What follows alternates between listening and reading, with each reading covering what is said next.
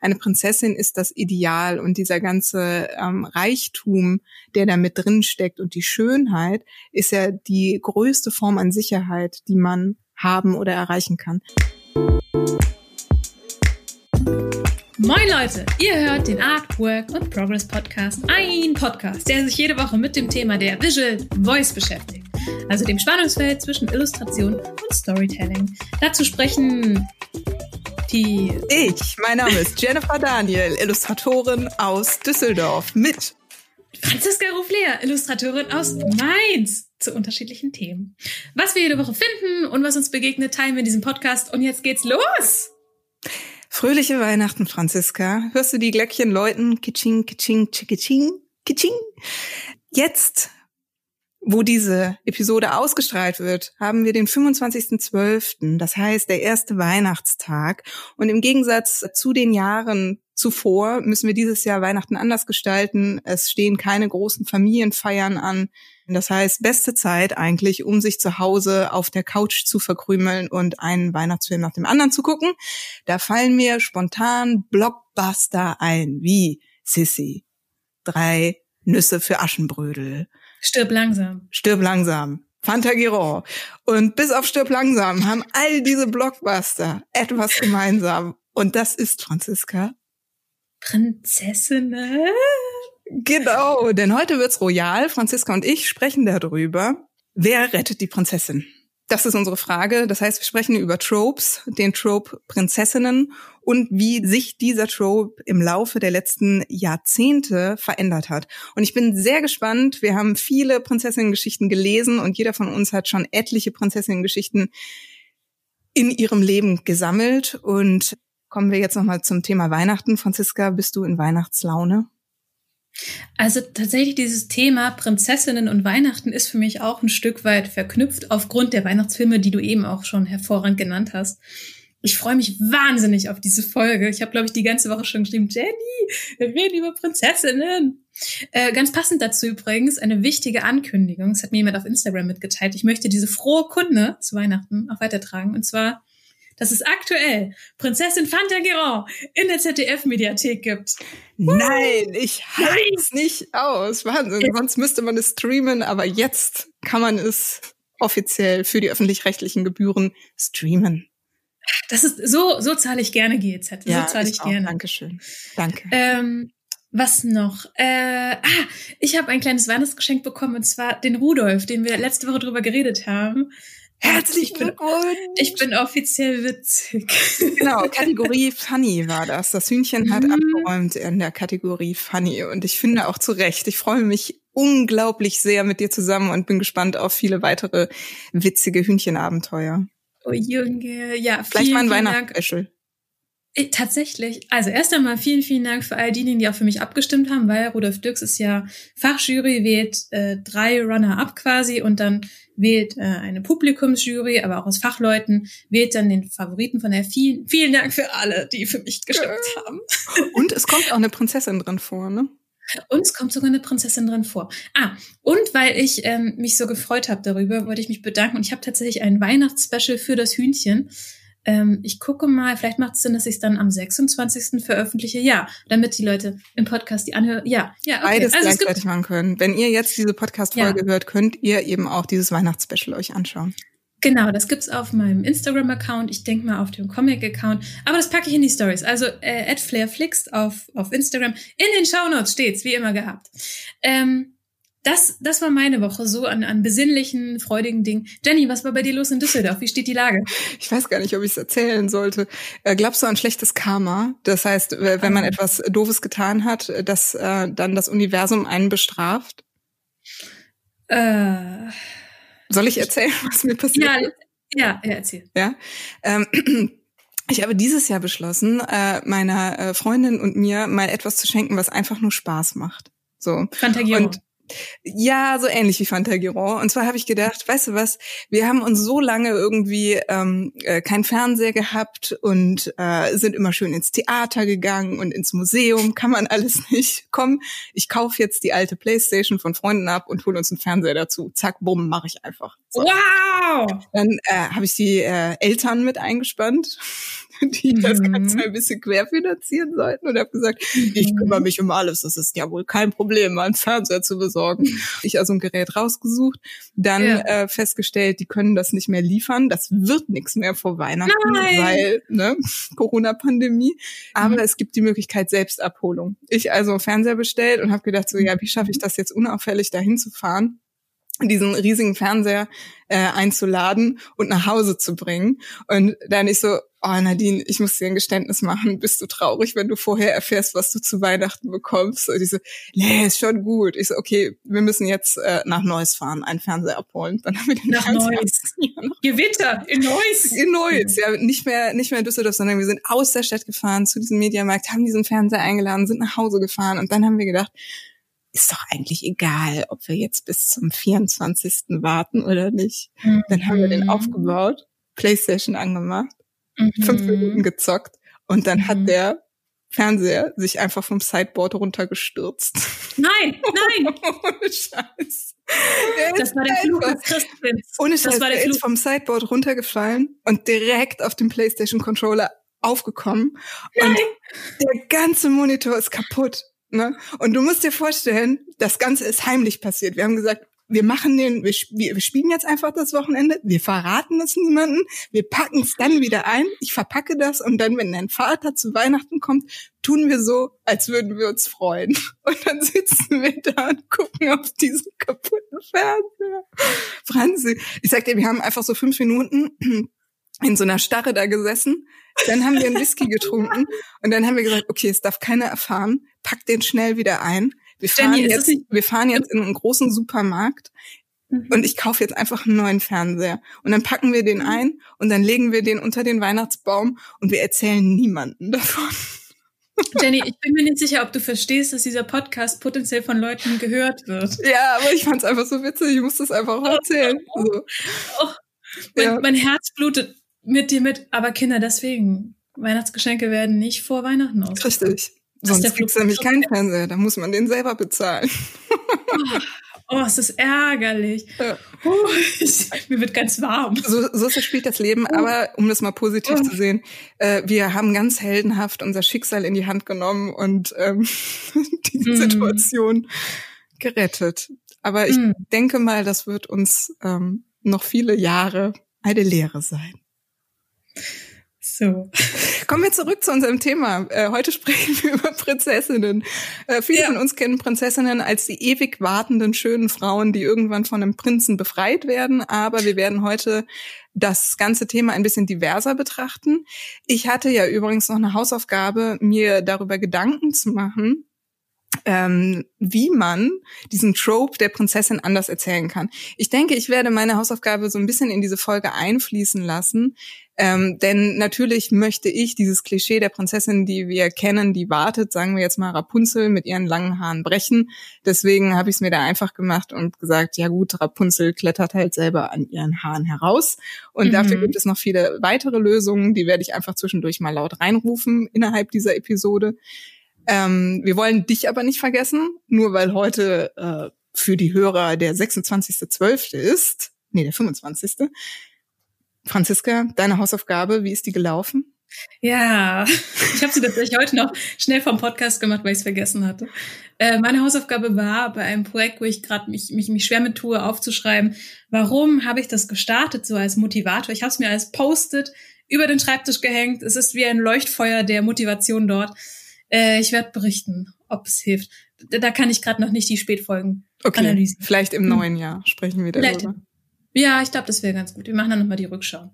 Gut. Ähm, dann starten wir in unser äh, Thema der Prinzessin.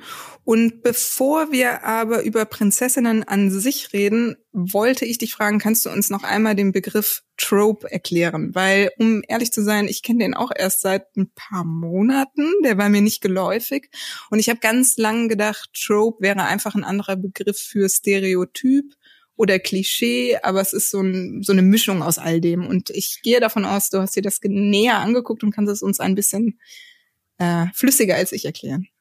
Mhm, also ich würde Trope beschreiben als Geschichtenbausteine, also als eine Narrative. Das kann sich auf Personen beziehen, zum Beispiel Prinzessin, Superhelden, Ritter, äh, verschiedene Charaktere, die auftauchen, die wir oft in Geschichten nutzen. Es kann aber auch Handlungsmuster sein. Es können bestimmte Twists sein. Also all diese kleinen Bausteine, aus denen eine Geschichte besteht. Ähm, wir haben im Vorfeld kurz über das Thema Muster gesprochen.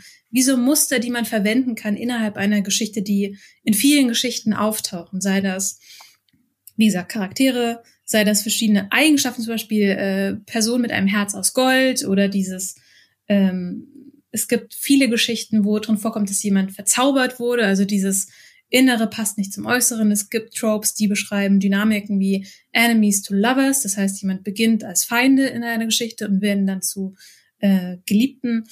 Da gibt es ganz viele verschiedene Geschichtsbauteile und Muster. Genau, und wir gucken uns heute den Baustein an, ähm, Prinzessin wird gerettet. Oder wir haben es als Frage und ein bisschen offener formuliert, ähm, wer rettet die Prinzessin? Ja, also generell dieses, dieses Spannungsfeld Prinzessin A, die gerettet wird, B, die sich selbst rettet, aber generell, was erwarten wir von der Prinzessin in einer Geschichte, schauen wir uns heute an. Ähm, denn so im Gespräch mit meinen Schwestern, da komme ich nachher noch zu, frage ich mich, ob vielleicht wir dieses Prinzessin wird gerettet, ob das etwas ist aus unserer Kindheit, was sich heute schon geändert hat, aber da schauen wir später einmal hin. Mhm. Welche Erwartungen haben wir denn an Könige und Königinnen und Prinzen und Prinzessinnen? Da wollte ich mit dir mal sammeln, weil ich habe gemerkt, also natürlich muss man jetzt auch gucken, das ist meine Vorstellung, das ist nichts Allgemeingültiges, aber das ist, wie ich sozialisiert wurde. Wir können ja mal im Ping-Pong spielen. Wenn ich an Könige denke, ähm, ist das meist eine Figur, die eher am Rande ist. Oft ist es eine Person, die oft nicht mal mit Namen vorkommt. Also Prinzessinnen sind in den Geschichten, die ich kenne, deutlich wichtiger als Könige. Könige sind am Rand, die halten sich am besten raus. Manchmal gibt's diese, diese Sache, dass Prinzen oder Prinzessinnen es schon besser wissen, das Land ähm, in Richtung von neuen Ideen oder von, von wichtigen Änderungen bringen und der König noch so ein bisschen dieses bremsende Element hat. Mhm, das konservative, alte Tradition. Ja. Und es gibt in manchen Geschichten natürlich auch den äh, König als Unterdrücker der Prinzessin in alte Rollenklischees oder Erwartungen. Ähm, wenn ich jetzt an zwei Disney-Geschichten denke, zum Beispiel bei Ariel, wo der Vater mhm. ihr auch verbietet, äh, sich mit diesen Menschensachen auseinanderzusetzen. Oder bei Jasmin, ähm, der verboten wird, den Palast zu verlassen. Wobei tatsächlich ja nicht der Vater der, der Böse, sage ich mal, in der Geschichte ist. Der Vater handelt in beiden Fällen ja aus naja, eigentlich als, als Konsequenz seiner Rolle. Eigentlich ist der, der Böse, sage ich mal, in diesen Geschichten ja das Korsett, in das diese Personen eingezwängt sind. Das ist auch oft der Reiz, den so eine royale Figur ausmacht. Das Amt, das gewisse Zwänge vorsieht und die Person, die darin oft gefangen ist und ausbrechen möchte, sei das Ariel, die Interesse hat, die Welt der Menschen zu erkunden, oder sei das Jasmin, die halt sich selbst jemanden aussuchen möchte, den sie heiraten will. Und glaube ich, generell nicht eingesperrt sein möchte. Ja, und sie äh, heiratet ja natürlich auch mit äh, Aladdin gegen die ähm, Norm, weil Aladdin ja ähm, keinen eigenen Besitz mitbringt. Das heißt, äh, mhm. außerhalb der Klassennorm. Mhm. Einen armen, unadeligen Dieb, glaube ich sogar, ne? Ja, ich glaube, er ist, er ist Dieb. ähm, Lass mal weiterspringen von der Königin. Das fand ich tatsächlich recht schwierig. Was erwarten wir, wenn eine Königin in einer Geschichte vorkommt? Was gibt's da für Spielarten? Es gibt sehr häufig ähm, die Form der, der Stiefmutter oder bösen Königin. Mhm. Also in Form von, ähm, bei, bei Schneewittchen ist das, glaube ich, so. Ne? Mhm, mit, der, mit der bösen Hexe, die die böse Stiefmutter wird.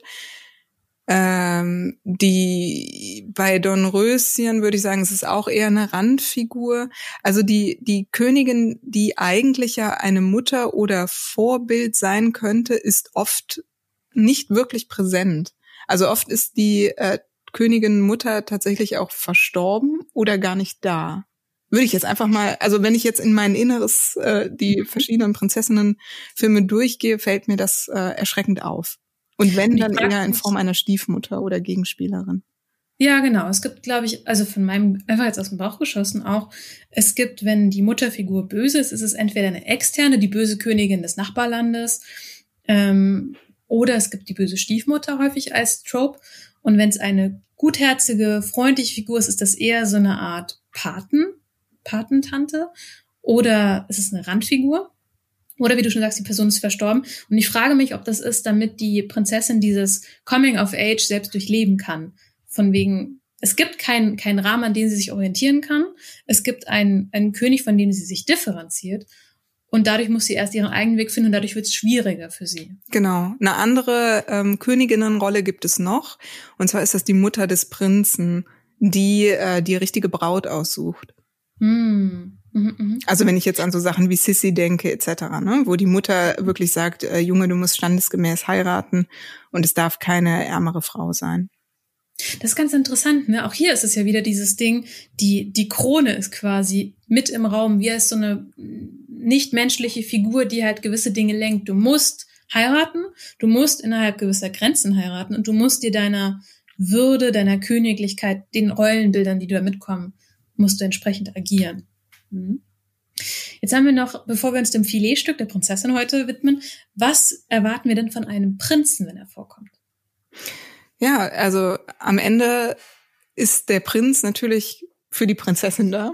Also das beides gehört zusammen. Ich glaube, es gibt wenig, ähm, können wir ja später nochmal drüber reden, aber es gibt wenig Geschichten über Prinzessinnen, wo es nicht in irgendeiner Form einen Prinzen gibt. Und da kann man natürlich gucken, ist der Prinz äh, von vornherein ein Adeliger und kommt und rettet die Prinzessin, wie bei Dornröschen, Schneewittchen etc. Oder ist der Prinz erstmal nicht standesgemäß und wird durch die Vermählung äh, geadelt und bekommt im Prinzip die Prinzessin als äh, Preisgeld. Ne? Davon gibt es unzählige Märchen, wo ein äh, König ausschreibt, äh, wenn du dies und jenes tust, bekommst du meine äh, Tochter als Frau und das ganze Königreich dazu. Ich glaube, der Stimmt. gestiefelte Kater ist so ein Beispiel dafür. Stimmt. Und einen Fall gibt's noch, der ist aber tatsächlich seltener, ist, dass der Prinz, also der Bruder der Prinzessin oder der einzige, der Königssohn, wird er vermutlich dann eher genannt. Ich erinnere mich zum Beispiel, ich hatte ganz viele Märchenkassetten und es gab irgendwie eine Geschichte, da gab es drei Prinzessinnen und ich glaube, die gehen alle irgendwo verloren oder begeben sich in heiraten irgendwelche Monster. Und der Prinz, der jüngste Sohn, muss die dann retten gehen. Also dieses, diese, diese narrative Bruder rettet Schwestern gibt's nicht ganz so häufig wie ähm, ja einzelner Königssohn. Wobei zum Beispiel, es gibt so ganz alte Märchen, das Wasser des Lebens oder sowas, gibt's auch drei Brüder, drei Prinzen. Findest du, wir haben die Erwartungen von König, Königin und Prinzen ausreichend besprochen und können zum Filetstück überschreiten? Da wir heute Prinzessin in den Fokus haben, würde ich einfach mal sagen, ja.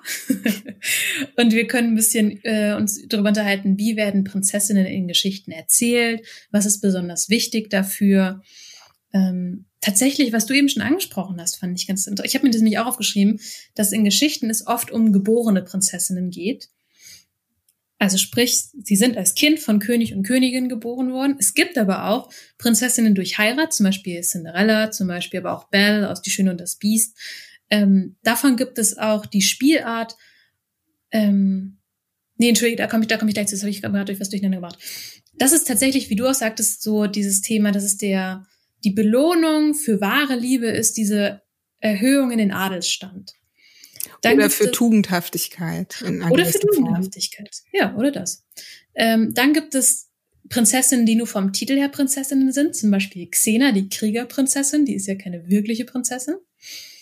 Und als Spielart von geborenen Prinzessinnen habe ich noch ähm, dieses Entdecken, oh, ich bin ja eine Prinzessin, das wusste ich bisher nicht. Zum Beispiel plötzlich Prinzessin, diesen Buch, Schrägstrich Film, wo ein Mädchen rausfindet, oh, ich bin von so einem kleinen Land, tatsächlich die Prinzessin. Wenn man jetzt so überlegt, was braucht denn eine gute oder was braucht eine Prinzessin für dich, Jenny? Eine Prinzessin ist sehr, sehr schön. Das ist Konsens, ne? Ist ja, so. das ist wirklich Konsens. Also es gibt wenig hässliche Prinzessinnen. Ähm, mir fällt keine ein. Doch, es gab ein Märchen, aber das ist, das weiß ich nicht, ich glaube, so ein tschechisches Märchen, wo die Prinzessin wie so, eine, wie so ein Schaf Schaf Wirklich? Ver verwandelt war. Das war ganz tragisch. Das mhm. fand ich ganz schlimm als Kind. Aber mhm. jedenfalls ist eine Prinzessin meistens sehr schön, ähm, mhm. sehr ähm, tugendhaft. Mhm. Ähm, das heißt, ein großes Empfinden für Gerechtigkeit. Ähm, Mut ist unterschiedlich vorhanden, würde ich sagen. Auch nicht essentiell bei jeder Prinzessin. Aber ich glaube noch so eine, eine sehr, ein, ein, ja, reines Auftreten ist auch, das ist auch austauschbar. Aber ich glaube, die ersten paar Sachen, die ich gesagt habe, haben fast alle Prinzessinnen. Sie sind sehr tugendhaft, sie haben ein ausgeprägtes äh, Gefühl für Gerechtigkeit und sie sind schön. Ich würde noch äh, ergänzen, also dieses Gutherzige, finde ich, ist auch ein Ding, was wichtig ist. Man muss auch sagen, für Kinder sind Prinzessinnen was das, das, das Posterchild für gute, schöne, reine Dinge. Ähm, ich habe noch drin im Mix, die ist oft jung. Also wenn wir über Prinzessinnen sprechen, sprechen wir eigentlich nicht über Frauen jenseits der 20. Wir wenn sind keine Prinzessinnen mehr. wow, danke Jenny. Sorry. Auf den, auf den Boden der Tatsachen geholt. Ähm, genau, also recht jung, die sind oft eingebunden in die Pflichten, möchten aber entweder ausbrechen, aber es gibt immer diesen, diesen, dieses Spannungsfeld, was ich vorhin schon erwähnte. Schön hatte ich, hattest du auch. Ähm, und irgendwo besonders. Also diese starke Definition über eine Prinzessin durch die Abstammung ist im Begriff ja schon da. Prinzessin als Kind von königlichem Blute, Rolle des Blutes der, der Gedanke, dass sich vielleicht eine Besonderheit mit vererbt hat. Das gibt's auch oft in Geschichten, wenn, ach, das ist die Tochter von, ach, das ist der Bruder von, ach, das ist die Cousine zweiten Grades von. Ähm, zum Beispiel erst vor kurzem beim Asterix die Tochter des Vercingetorix. Damit machst du nämlich das ganze Fass auf, was beim Vater aufgemacht wurde und überträgst das vom Titel her würde mit sagen, ach, das hat auf jeden Fall was damit zu tun, dass ja die Tochter, klar, die hat dieselben Themen, dieselben vielleicht Verschrobenheiten, dieselben guten Charakterzüge, also dieses, diese Vererbung von, von wichtigen, für die Geschichte wichtigen Dingen steckt da immer mit drin. Und man muss auch sagen, Prinzessinnen sind oft eine Projektionsfläche. Ich weiß nicht, wie es dir geht, aber dieses, ah, wie schön wäre das so zu leben wie oder auch als Vorbildfunktion. Ja, da kommen wir, glaube ich, auch wieder zu diesem Thema, warum äh, finden wir heutzutage im Jahre 2020, wo wir viel über Feminismus sprechen und die Frau muss unabhängig sein und warum mögen unsere Töchter immer noch Prinzessinnen und mögen Kleider und wollen Prinzen und Schlösser und so weiter. Und ähm, das finde ich interessant, weil es ja manchmal als sehr, sehr kritisch betrachtet wird, dass unsere Mädchen mhm. das noch wollen. Und wir wollen lieber, dass unsere Mädchen äh, vielleicht wilder sind und mehr Abenteuer wollen, etc. Und ich habe aber für mich, ich habe darüber nachgedacht und ich glaube, es ist genau das, was du eben schreibst. Eine Prinzessin ist das Ideal und dieser ganze ähm, Reichtum, der da mit drin steckt und die Schönheit ist ja die größte Form an Sicherheit, die man haben oder erreichen kann. Das heißt, wenn du es schaffst, König, Königin, Prinzessin, Prinz zu werden, dann musst du dir keine Sorgen über Geld machen, keine Sorgen über irgendeinen Beruf machen. Du musst dir keine Sorgen darüber machen, was du, äh, keine Ahnung, morgen essen wirst und ähm, mit Sicherheit siehst du auch gut aus und bist toll. Und ich denke, dass das eine Faszination ist, wie ein Lotto gewinnen. Mhm. Ja, stimmt. Äh, interessanter Punkt auch, Prinzessinnen haben eigentlich keine Aufgaben in diesem Sinne. Sie haben nicht die starken Zwänge, die müssen nicht regieren, die haben nicht das Verantwortungs, den Verantwortungsdruck wie König, Königin, von denen das Schicksal des Landes abhängt, sondern das ist eine vorbereitende Rolle. Eigentlich eine Rolle mit wenig Verantwortung. Klar, die müssen innerhalb gewisser Bande spielen, aber eigentlich sind sie innerhalb dieser, in dieser, diesem Schmetterlingszustand, ne? Schön und leicht und alles ist irgendwie bunt und, und fröhlich. Also ich verstehe total die Faszination von Kindern für Prinzessinnen. Ähm, das Im ist Idealfall, ne? Und ich glaube, die erwachsene Sicht auf, auf die gleiche Geschichte ist ja immer die, man ist in diesen Konventionen gefangen. Und man ist nicht so frei, wie man mhm. als Kind glaubt, in diesem, in diesem Reichtum frei zu sein, ne? sondern wie ein goldener Käfig. Das heißt, du kannst da drin nur existieren, wenn du der Rolle und Norm entsprichst. Wenn mhm. du auch einen Adeligen zum Beispiel liebst und nicht den Armen von der Straße.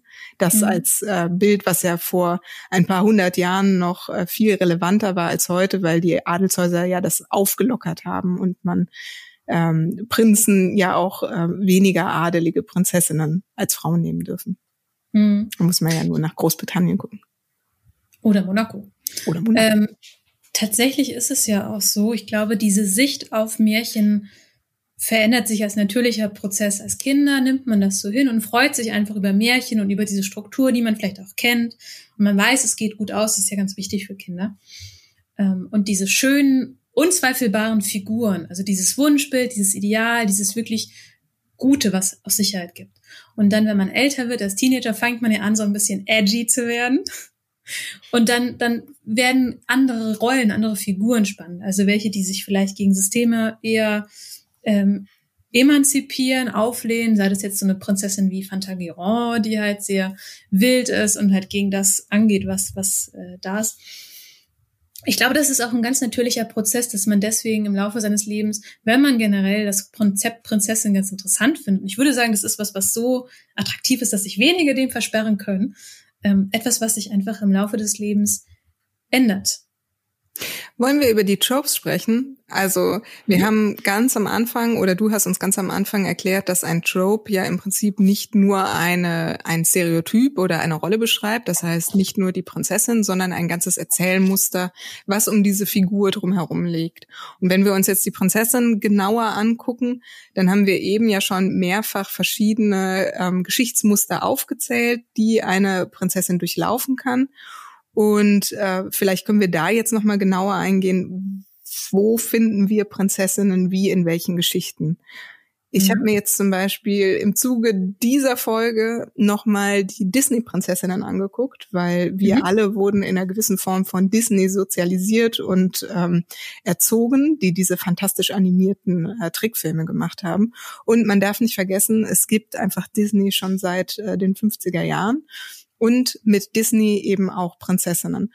In den 50er Jahren hatten wir zum Beispiel Prinzessinnen wie Cinderella, Schneewittchen oder Dornröschen. Und wenn man sich diese Prinzessinnen anguckt, dann ist der Trope um diese Prinzessin drumherum eigentlich die des Opfers. Die Prinzessin ist meistens gefangen in einem Zustand, der ihrer unwürdig ist. Äh, entweder weiß sie nicht, dass sie eine Prinzessin werden wird oder das Potenzial hat, eine Prinzessin zu sein äh, oder sie wurde in einen Zustand äh, der Starre gefangen, äh, wie beispielsweise bei Dornröschen, die einfach schläft und nichts weiter tut. Und diese Prinzessinnen tun auch nicht viel mehr als eben schön und tugendhaft zu sein und ein reines Herz zu haben und darauf zu warten, im Prinzip von ihrem Prinzen aus dieser misslichen Situation befreit zu werden. Das ist ein klassischer Trope von Prinzessinnen, der ganz, ganz häufig auch kritisiert wird. Ähm, das heißt, wenn wir heute Menschen oder Frauen beleidigen, dass sie Prinzessinnen sind, dann denken wir mit Sicherheit genau an diesen Trope, an dieses Muster, dass eine Prinzessin ein Opfer ist, was ihr Schicksal nicht selber in die Hand nimmt. Und äh, wenn wir jetzt aber die Disney-Prinzessinnen uns angucken, dann kann man aber auch beobachten, dass sich die Rolle der Prinzessin in den letzten 70 Jahren ähm, parallel zum Feminismus und der Befreiung der Frau und die ähm, neue oder der neue Blick auf unsere Frauenrolle sich auch geöffnet hat. Äh, wir zwei sind ja Kinder der 90er Jahre, das äh, könnten wir beide unterschreiben. Und in den 90er Jahren haben wir eine neue Form von Prinzessin kennengelernt, und zwar die Rebellin mit äh, Ariel, beispielsweise, um die erste zu sagen, um mit Belle, Jasmin, Mulan oder eben auch Pocahontas. Und im Gegensatz zu den Prinzessinnen, die ich vorher genannt habe, haben diese Prinzessinnen ähm, eine rebellische Art. Das heißt, Ariel gibt Widerworte, die streitet sich mit ihrem Vater, die äh, wartet nicht und singt mit den Tieren Lieder. Also sie singt auch mit den Tieren Lieder. Wir kennen einige davon. Ganz im Ernst, wenn ich es könnte, würde ich das auch tun. Ich kann das sehr gut nachvollziehen. sie lehnt sich auf. Und äh, auch Belle singt in einem ihrer Lieder, dass sie sich nicht einfach nur einen Prinzen aussucht, sondern sie entscheidet sich für ähm, den Prinzen in Form des Beasts. Oder ähm, auch interessant ist Pocahontas, die als eine der wenigen Prinzessinnen sich gegen ihren Prinzen oder Geliebten entscheidet und sagt, nein, ich bleibe hier bei meiner Familie, bei meinem Volk, bei meinem Stamm und gehe nicht mit dir. So. Und das finde ich ganz interessant. Und äh, jetzt seit den 2000er Jahren haben wir Prinzessinnen, die noch viel weiter gehen, ähm, sagen wir zum Beispiel mal Frozen. Äh, du kennst auch die Geschichte der beiden Prinzessinnen, du hast sie dir angeguckt. Mhm. Ähm, und diese Prinzessinnen nehmen selber ihr Schicksal in die Hand. Bei ähm, Elsa taucht zum Beispiel noch nicht mal ein Prinz auf, der sie ja. aus dieser Situation rausholt, sondern ihre Schwester hilft ihr, sich zu befreien und die beiden Frauen nehmen ihr Schicksal selber in die Hand. Da ist es tatsächlich so, dass endlich die Prinzessinnen selber diesen äh, Ruf des Abenteuers annehmen und das Abenteuer selber durchlaufen. Bei äh, Elsa gab es übrigens so eine Twitter-Bewegung. Wie hieß das denn? A Friend for Elsa oder A Girlfriend for Elsa? Das halt a Leute Girlfriend for Elsa. A Girlfriend for Elsa, nämlich dass die gefordert haben, dass Elsa als erste ähm, Prinzessin, sie wird ja sogar Königin, was ich auch einen wahnsinnig großen Schritt finde, ähm, als erste homosexuell ist. Genau, und das finde ich nämlich zum Beispiel, da können wir ja gleich nochmal mehr drüber reden, aber das finde ich auch total spannend und wichtig, weil diese ganzen äh, Prinzen- und Prinzessinnen-Geschichten sind sehr heterosexuell. Und äh, ich möchte einmal kurz für mich als äh, ne, homosexuelle Frau eben auch sagen, dass ich Schwierigkeiten hatte, als Mädchen mich mit diesen Geschichten äh, in Gänze zu identifizieren. Also es ist nicht so, dass ich gesagt habe, oh, es interessiert mich nicht, aber ich habe gemerkt, es interessiert mich nicht so sehr, wie es die anderen Mädchen interessiert. Und äh, so viel nochmal zu ähm, zu, zu Rollen. Also was ist unsere Rolle auch, wenn wir neue Prinzen und Prinzessinnen-Geschichten erzählen? Können wir die noch diverser erzählen und noch bunter und äh, ja offener? Hm. Aber es ist interessant. Ich ähm, finde auch wichtig an der Stelle zu erwähnen, auch das, ich sag mal in Anführungsstrichen, alte Prinzessinnen im Bild, das sind ja keine schlechten Figuren per se. Zum Beispiel Schneewittchen, die sich dann mütterlich um die sieben Zwerge kümmert. Das ist ja eine Eigenschaft, die durchaus sehr, sehr gut ist. Also nett zu anderen zu sein, sozial, empathisch, das sind sehr gute Eigenschaften. Nur wenn es die Masse der Geschichten ausmacht, wenn die Masse der Geschichten sagt, Prinzessinnen oder Frauen was halt oft gleichbedeutend ist, zum Beispiel bei Disney-Filmen, ähm, sind immer mütterlich, sind immer devot. Das ist eben was, was schwierig ist. Die Prinzessin der 50er Jahre, Jahre repräsentiert ja im Prinzip auch das Idealbild der Frau der 50er Jahre. Ähm, ne, man wollte ja natürlich auch nach dem Zweiten Weltkrieg, hat man diese Rolle der Frau ja ganz bewusst auch zurück in die eigenen vier Wände geformt und ihr die Rolle gegeben der ähm, sorgenden Mutter und Hausfrau und so weiter.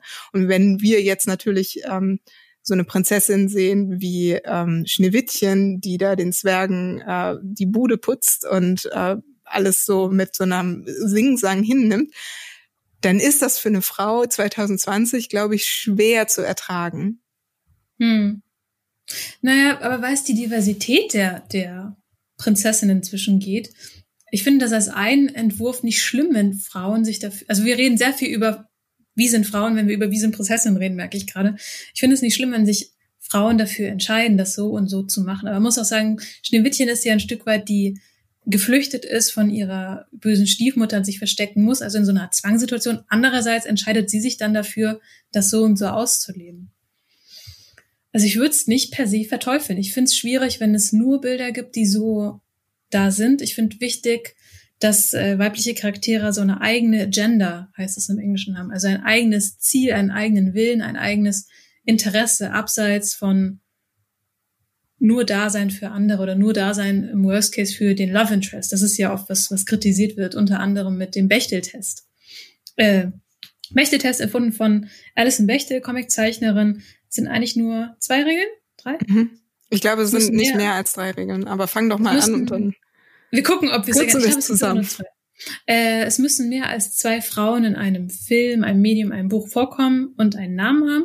Und ich glaube, die zweite ist wirklich nur, sie dürfen, sie unterhalten sich nicht nur über den Charakter, über den, den Hauptcharakter oder den Love Interest. Es geht nicht nur um, um Liebe in diesem, diesem Gespräch. Genau, sondern die haben einen eigenständigen Dialog miteinander. Ja. Ohne dass ein mhm. Mann involviert ist in dem Gespräch. Mhm, mh, mh. Ähm, ich habe eine Reihe an Prinzessinnen mal mitgebracht und ich habe natürlich heute den Fokus auf den Rebellenprinzessinnen. Möchtest du erst über die zu rettenden Prinzessinnen weitersprechen oder wollen wir zu Fantagiror gehen? Weißt du was? Wir gehen einfach direkt zu Fantagiror. Vielleicht können wir anhand von Fantagiror nochmal sagen, was die anderen armen äh, Opferprinzessinnen, nenne ich sie jetzt so total böse. Ich wollte gerade sagen, aber ich würde gar nicht sagen, dass das zwingend nur Ach, ich weiß nicht, ich finde Nein, aber es sind, hm. weißt du, ähm, ich finde es wichtig, dass unsere, ja. dass unsere Mädchen lernen, dass sie selber verantwortlich sind, ähm, das stimmt. Selber verantwortlich sind, sich aus einer misslichen Situation zu befreien. Und das kann damit anfangen, dass man sagt, Hilfe, hol mich hier raus und ne, dann wird man befreit. Aber sich dem Schicksal singend und freudestrahlend hinzugeben und zu hoffen, dass es sich ändert, ohne äh, den Wunsch zu haben, dass es sich ändert, finde ich, ist kein gutes Bild. Das stimmt, das ist aber auch ein Bild, was sich sowohl jung als auch Mädchen vermittelt. Natürlich, Jungen und Mädchen. Würde. Jungen haben halt den Vorteil, es gibt mehr ähm, Geschichten, wo sie sich eben mit so einer Persona identifizieren können. Und bei den Mädchen hat man da seit den 90ern stark nachgearbeitet. Hm. Also kommen wir mal zu Pantagiro, oder? Als gutes Beispiel. Ja, ein, ein Satz noch dazu, weil ich glaube, auch bei diesen alten Bildern sind wiederum andere Narrative drin, die nicht gut sind. Sei das wie Jungs weinen nicht oder solche Dinge. Also ich glaube, es gibt bei beiden Erzählsträngen, sage ich, sowohl die eher für Jungs konzipiert sind, als auch die für Mädchen konzipiert sind, gibt es noch Nachholbedarf in Teilen. Ja, auf jeden Fall. Also, dass, dass Männer nicht immer nur die Starken sein müssen und Männer auch mhm. mal äh, sich zurückziehen dürfen und weinen, ist eine sehr, sehr wichtige äh. Geschichte, die uns auch fehlt. Und man darf auch nicht vergessen, dass kleine Mädchen wird es viel, viel einfacher gemacht, eben auch Jungs zu sein als Kind, als kleinen Jungs äh, Mädchen zu sein. Das heißt, äh, ein, ein ähm, hoch auf alle Eltern, die diese, dieses Jahr ihren kleinen Jungs auch mal eine Puppe schenken, ähm, ohne gleich Angst zu haben, dass äh, er vielleicht später nur Jungs mag. Das ist ja so dieses, ach ja. Mhm. Fantagiro. Also, wir reden über Rebellenprinzessinnen. Und ich habe als Beispiel dabei Prinzessin Fantagiron, Prinzessin Rosella, das war eine meiner Lieblingsprinzessinnen auch aus dem äh, Spiel King's Quest 7. Das war ein Point-and-Click-Adventure der 90er. Großartig. Ich kenne es. Oh, ich liebe es so sehr. Ähm, ich habe Prinzessin Cordelia dabei aus König Lear von Shakespeare. Ich habe Nausicaa dabei aus dem Ghibli-Film Nausicaa und das Teil, aus dem Tal der Winde, glaube ich. Und Prinzessin Merida aus Brave aus dem äh, Disney-Film.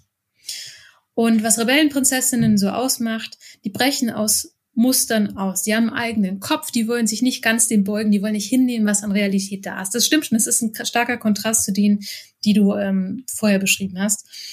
Die sind oft geborene Prinzessinnen, sprich, sie sind Abstammung von König, Königin. Sie sind oft, in den Fällen sind die alle tatsächlich auch hübsch oder attraktiv auf ihre Art und Weise. Sie sind alle nicht zwingend nicht zwingend nur nett, aber die sind vom Grundsatz her freundlich und wollen helfen, wollen Gutes. Ein Sinn für Gerechtigkeit. Sinn für Gerechtigkeit, der ist ganz wichtig ausgeprägt. Aber sie haben auch oft eigene Ideen für ihr Schicksal, für ihre Zukunft. Ähm, öfter gibt es so einen Subplot mit, dass sie sich irgendwo verkleiden müssen, sei das Cordelia, ich glaube, sie ist als ich meine, die muss sich verkleiden. Ich habe eine Inszenierung gesehen, wo sie, glaube ich, auch der Narr war an dem Stück. Aber ich bin mir ganz sicher, ob es stimmt. Äh, Rosella wird zeitweise zu einem Troll. Fantageron läuft die meiste Zeit als Mann herum, darf dann aber einmal im Film immer noch wieder als Prinzessin rumrennen, in schönen Kleidung, mit langen Haaren, was jeder... Statt dem Potschnitt, also jeder, der Fantageron nicht gesehen hat, sie hat so diesen Potschnitt, so einen Pagenschnitt, ne? Ja, das ist total cool. Aber am Ende des Films hat sie immer, wie auf magische Art und Weise, obwohl nicht viel Zeit vergeht, lange, wunderschöne Haare, frisiert mit Steckkämmen und solchen Dingen. Ähm, genau, sie sind intelligent und mutig. Meist lernen sie innerhalb der Reise dazu, um bessere Herrscherin zu werden.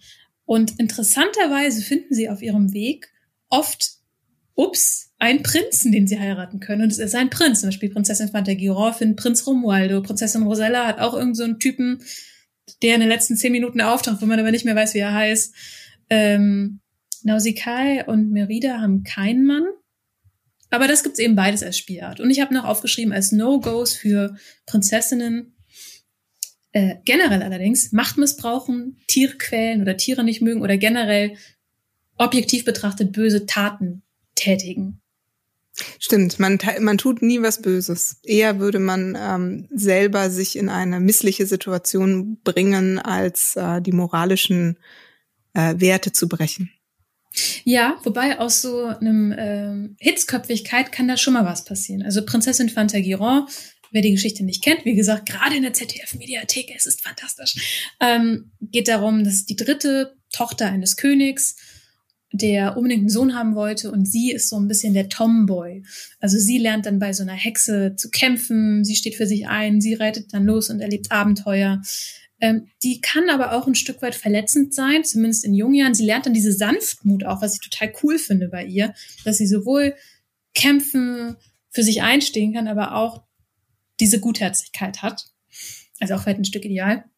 Aber aus dieser Hitzköpfigkeit können auch durchaus Sachen passieren, allerdings nie mit bösem Vorsatz. Mhm. Sondern eher aus Versehen, weil man äh, zu ungestürm war. Gibt's das Wort? Ja. Ähm, habe ich dir das, habe ich gar nicht erzählt, ne? Als Frozen rauskam, meine Mutter ist ein ziemlicher Prinzessinnen-Fan. Also mhm. mehr als ich Prinzessinnen-Fan werden konnte. Vielleicht mhm. habe ich mich auch dagegen ein bisschen gesträubt. Aber wir sind zusammen damals ins Kino gegangen in Frozen und das war sehr niedlich, weil wir waren um 14 Uhr in der Nachmittagsvorstellung und als Frozen rauskam, war ich auch schon weit über 20, um das jetzt ja, mal zu sagen. Und alle Mädchen waren mit ihren Müttern da, auch ich. Und dann haben wir oh. zusammen Frozen geguckt. Oh, und am Ende halt auch gedacht so, oh, die rothaarige Anna war total cool. Und ich bin ja auch so rein mhm. mit voll vielen Vorurteilen. Ne? Ich muss sagen, ja, so eine Prinzessin Film und so. Und am Ende waren wir beide auf der Rückfahrt, meine Mutter und ich, total selig, dass wir zusammen Frozen geguckt haben. Und ich habe mich Ach, so gefreut, schön. dass es so eine schöne und coole Geschichte ist. Jenny, haben wir noch irgendwelche abschließenden Worte dazu? Ja, ich würde, glaube ich, gerne nochmal ähm, den Bogen schließen, weil wir haben angefangen zu sagen, wir sprechen heute über Tropes. Mhm. Und äh, die Prinzessin, die gerettet wird, äh, haben wir jetzt behandelt oder beziehungsweise auch die Prinzessin, die sich selber rettet. Oder ähm, andere rettet. Ja, genau, weil unsere Frage war ja, wer rettet die Prinzessin? Und ähm, ich finde es schön zu beobachten, dass sich das so sehr gewandelt hat in der Zeit. Und wenn wir jetzt als äh, Personen, die selber Geschichten schreiben, Tropes in die Hand nehmen, ähm, was würdest du sagen, mh, hm, wie lassen sich, wie, wie geht man um mit Tropes? Was, sollte man die vermeiden? Ähm, kann man die gar nicht vermeiden? Ähm, hast du da eine Einstellung oder eine, eine Antwort für uns? Ich glaube, die kann man nicht vermeiden. Wir haben da schon öfter drüber gesprochen, wann, wie erzählt man Geschichten, wie fängt man an, glaube ich. Und dieser Rat, den du mal mitgebracht hast, zu gucken, wie ist der eigene Bezug dazu? Was mag ich besonders? Wie ist die Geschichte? Wie möchte ich Prinzessinnen erzählen in dem Fall? Ähm, ist das, was es abhebt und besonders macht. Ich finde es wichtig, nicht zu sehr in die Klischeefalle zu tappen, aber ich glaube, ohne Tropes, was ja auch nicht gleichbedeutend mit Klischees, kommen wir nicht aus, weil es einfach Muster sind, die wir uns seit Jahrtausenden erzählen. Es sind einfach wiederkehrende Narrative, die aber auch wichtig für uns Menschen sind. Und die auch so eine Geschichte formen. So. Ja, schön. Da kann man auch mal so eine dramatische Pause hinterhängen. Äh, ich würde es nämlich genauso sehen, dass äh, Trope, Trope ist ein Muster, äh, ein Erzählmuster und das Klischee, wie sich dieser Stereotyp, in unserem Fall die Prinzessin verhält, darf unbedingt auch gebrochen werden und anders erzählt werden und diverser erzählt werden. Und das wäre mir, glaube ich, wichtig für jeden, der wie wir sich hinsetzt und Geschichten schreibt, einfach zu gucken, ist diese, dieses Rollenklischee, dieser Stereotyp und wie sich diese Figur in meiner Geschichte verhält aktuell. Möchte ich das so oder kann ich das auch anders machen? Hm. Sehr schön, Jenny. So viel zu der vielleicht ersten Folge, vielleicht auch letzten Folge zu unserem äh, Segment, wo wir über Tropes reden. Ähm, was bleiben zwei Fragen offen. Erstens, was machen wir als nächstes? Und zweitens, was ist die Hausaufgabe? So, die Hausaufgabe ist, es sich richtig gut gehen zu lassen, mit all seinen Geschenken zu spielen. Ich hoffe, weil wir haben Weihnachten. Das stimmt, wir haben Weihnachten. Wir haben Weihnachten. Und gleichzeitig, wenn wir uns das nächste Mal hören, bin ich mir jetzt nicht sicher, ob wir Neujahr haben oder kurz vor Neujahr stehen oder schon im neuen Jahr sind. Jedenfalls äh, verlassen wir dieses turbulente 2020 und begeben uns in ein neues Jahr ähm, wahrscheinlich leider immer noch mit Corona und immer noch äh, ohne unsere Freunde äh, ständig umarmen und sehen zu können. Nichtsdestotrotz wollen wir uns für das neue Jahr vielleicht was vornehmen, was anders machen, was besser machen oder eben auch mit einer gewissen Tradition aus diesem Jahr rausgehen und vielleicht können wir da irgendwie so ein Mixthema draus machen. Traditionen und ähm, gute Vorsätze. Also ich würde mhm. mal sagen, der gute Vorsatz als Form einer Tradition. Mhm. Und wie wir die nächste Folge jetzt genau nennen, äh, wird, wird man, glaube ich, einfach nächste Woche erfahren. So nämlich. Ähm, Hausaufgaben. Ich habe mir vorgenommen, ich würde gerne wieder ein Draw-Along machen und zwar zum Weihnachtsklassiker und Prinzessinnenstück. Drei Haselnüsse für Aschenbrödel. Das glaube ich ganz schön. Ich habe nämlich Lust, den zu gucken. Ähm, denn eigentlich sind wir beide ziemlich pro Prinzessin, würde ich sagen. Um's ja, wir sind pro Prinzessin. Prinzessinnen sind super. Für ja. alle. Ähm, Jenny, was machst denn du? Ähm, ich werde auch was Weihnachtliches zeichnen. Äh, ich weiß jetzt noch nicht genau was. Also entweder zeichne ich etwas aus meinem weihnachtlichen direkten Umfeld oder ich zeichne jemanden bei einer weihnachtlichen Tätigkeit. Äh, mhm. Ich lasse es offen oder ich mache dir einfach deine weihnachtliche Zeichenaktivität nach. Jedenfalls möchte ich, glaube ich, auch im neuen Jahr wieder mehr Hausaufgaben die so äh, verrückt sind mit Zeichnen zu tun haben. Pass auf, dann gebe ich dir, darf ich dir Einschränkungen geben? Oh, okay. Okay, ist analog und du darfst kein Radiergummi benutzen. Mache ich eh nie, weil ich nie Mach weiß, wo ich den hingelegt habe. Sehr gut. Aber analog ist auf jeden Fall gut. Freue okay. mich. Weiß ich ja schon, was ich dir zu Weihnachten schenken könnte. Ein, ein Jahresvorrat an Radiergummis. Ja. Franziska, fühl dich von mir umarmt und mhm. feier schön und lass es dir gut gehen, bleib gesund und wir hören uns in sieben Tagen wieder. Bis dahin, Eure Hoheit. Bye. Bye.